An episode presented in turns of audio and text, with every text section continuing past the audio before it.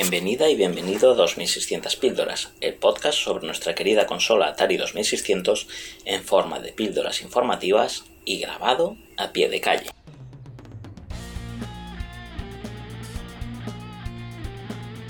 Wobbit es un juego de simulación agrícola con elementos del género shoot 'em up en el que el jugador controla a un personaje femenino llamado Billy Sue los conejos han llegado a la granja de Sue y están devorando rápidamente su cosecha de zanahorias. Para ahuyentar a los conejos, el jugador debe lanzarles huevos podridos antes de que puedan llevarse las zanahorias de Sue.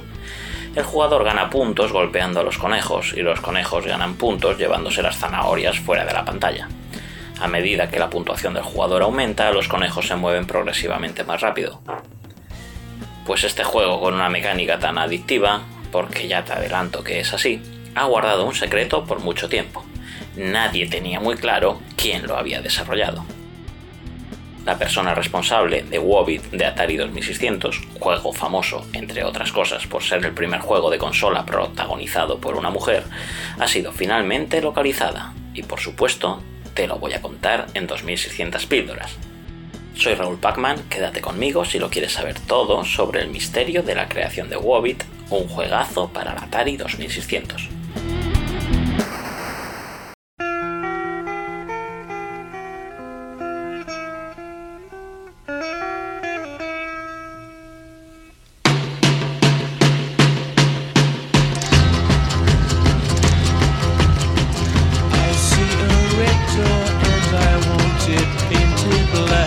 A principio de la década de 1980, la compañía Apollo, que desarrollaba juegos para la Atari 2600, recibió varias cartas de aficionados que sugerían posibles juegos que podían desarrollar. Casualmente, dos de esas cartas proponían simultáneamente la idea de que un granjero defendiera una granja de los conejos. Apollo había contratado recientemente a una programadora originaria de Vietnam que había trabajado con gráficos por ordenador en el ámbito educativo para el Distrito Escolar Independiente de Dallas y que le había llevado a introducirse en la industria de los videojuegos. Aunque las cartas hacían que el jugador asumiera el papel de un protagonista masculino, ella propuso crear un juego dirigido a las niñas, con un personaje femenino, llamado Billy Sue la propuesta fue aceptada y la programadora diseñó y creó el juego como única desarrolladora del proyecto. El desarrollo duró entre 4 y 6 meses, se presentó en la Feria Estatal de Texas en octubre de 1982, en la época de su lanzamiento. Wobit estaba listo y, hasta hoy, no se tenía claro quién lo había creado, pero la Fundación para la Historia de los Videojuegos ha encontrado por fin a su creadora, la programadora Van May, Van con V.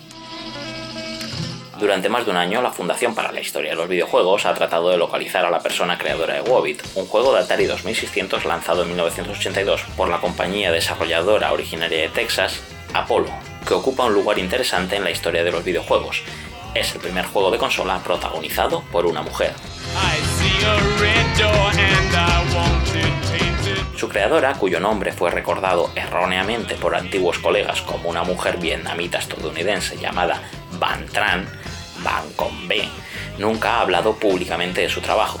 Al parecer esto se debe a que durante años nadie sabía su nombre real ni cómo contactar con ella. Gracias al trabajo de un detective de la Fundación para la Historia de los Videojuegos, ahora sabemos quién es.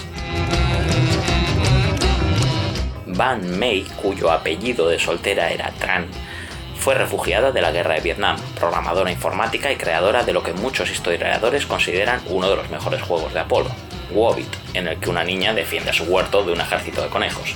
La historia de Van May y el relato de cómo la Fundación para la Historia de los Videojuegos la localizó es realmente fascinante y se cruza con el volátil negocio de la informática de los años 80 y el mal mantenimiento de los registros de una época de empresas emergentes en quiebra.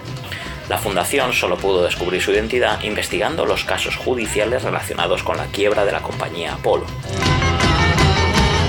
May, al igual que muchos de sus antiguos compañeros, solo pudo asegurarse su último sueldo acudiendo a los tribunales. Esa demanda fue la pista definitiva para relacionarla con su juego. Gracias a ello, hoy puede compartir su historia.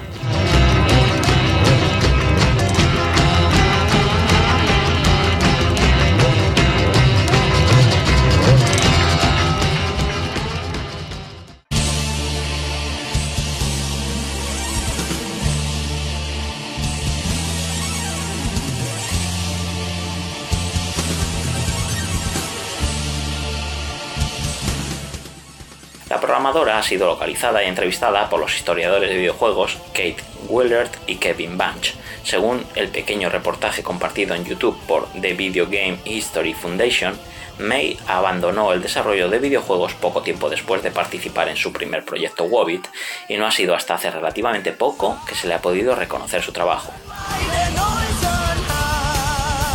Willard y Bunch comentaron el año pasado en un reportaje que publicaron que tenían interés por descubrir a May.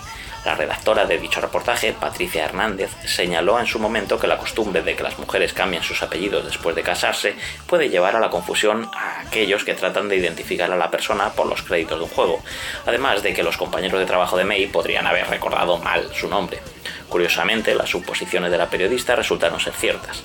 El nombre de soltera de Van May, Van Tran, fue reportado en su momento como Van Tran con B por páginas web de fans de Atari, algo que fue confirmado de manera errónea por antiguos empleados de Apolo. Como os podréis imaginar, este pequeño pero significativo detalle dificultó la búsqueda de Willard y Bunch, aunque gracias a la ayuda de los miembros de Discord de The Video Game History Foundation consiguieron indagar en los registros de bancarrota de Texas tras el cierre de Apolo y dar con May. El desglose de la historia que hace la fundación nos cuenta cómo los empleados de la empresa eran responsables de la creación de sus juegos a título individual, aunque trabajaban en equipo para dar su opinión y colaborar en los primeros inicios del diseño de juegos. May atribuyó a su paso por Apolo el mérito de haberle ayudado en su posterior carrera informática, ya que aprendió a hacer funcionar juegos como Wobbit con solo 4K de memoria me enseñó a escribir un código compacto, a escribir un buen código. Más tarde, cuando fui a la universidad, no les importaba mucho la RAM o el espacio del ordenador, tenían de sobra. Creo que soy una codificadora bastante buena por eso, porque al principio no había mucho espacio para escribir tu lógica y tienes que escribir una buena lógica cuando no tienes espacio. Relata May en su entrevista con la fundación. May también compartió su idea de cómo diseñó el inusual colorido de la protagonista.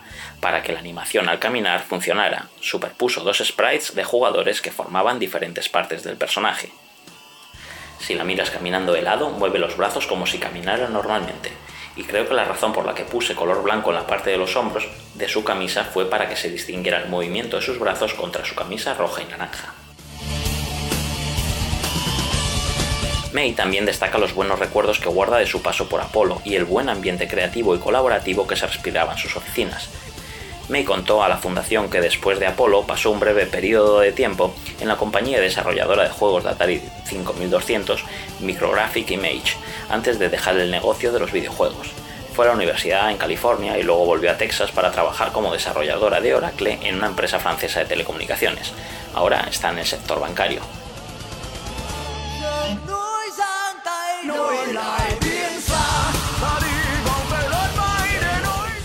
¿Volverá May alguna vez a los juegos? Se lo ha planteado, aunque le dijo la fundación que el tiempo que lleva alejada de la programación y la amplia gama de herramientas a las que tienen acceso los desarrolladores suponen un obstáculo. Sí, esta última misteriosa opinión suya yo tampoco la entiendo. Como legado, el historiador de videojuegos Kevin Bunch describe Wobbit como colorido y probablemente uno de los mejores juegos que sacó Apolo. Los gráficos del juego han sido elogiados como refrescantes para su época, aunque se critica la jugabilidad por ser algo frustrante, sobre todo a medida que aumentaba la velocidad de los conejos. Wobbit fue el único juego que Van May desarrolló para Apollo, ya que la empresa se declaró en quiebra en noviembre de 1982. Más tarde trabajó en un port de Solar Fox para Atari 5200 para Micrographic Image, antes de dejar la industria de los videojuegos. Y hasta aquí el 2600 píldoras de hoy. Recuerda seguirme en la plataforma iBox, tanto en el canal de 2600 píldoras como en el de la Chus, donde se publican este y otro montón de podcasts que seguro que te interesan. Te recuerdo la importancia de que me digas qué te ha parecido este programa, y si habías jugado a Wobbit o si ya conocías este misterio y te lo habías guardado sin que lo supiera nadie más. Te agradeceré todos los me gusta o comentarios que me quieras dejar, algo que animará a que este proyecto de divulgación siga adelante. Saludos y nos vemos jugando.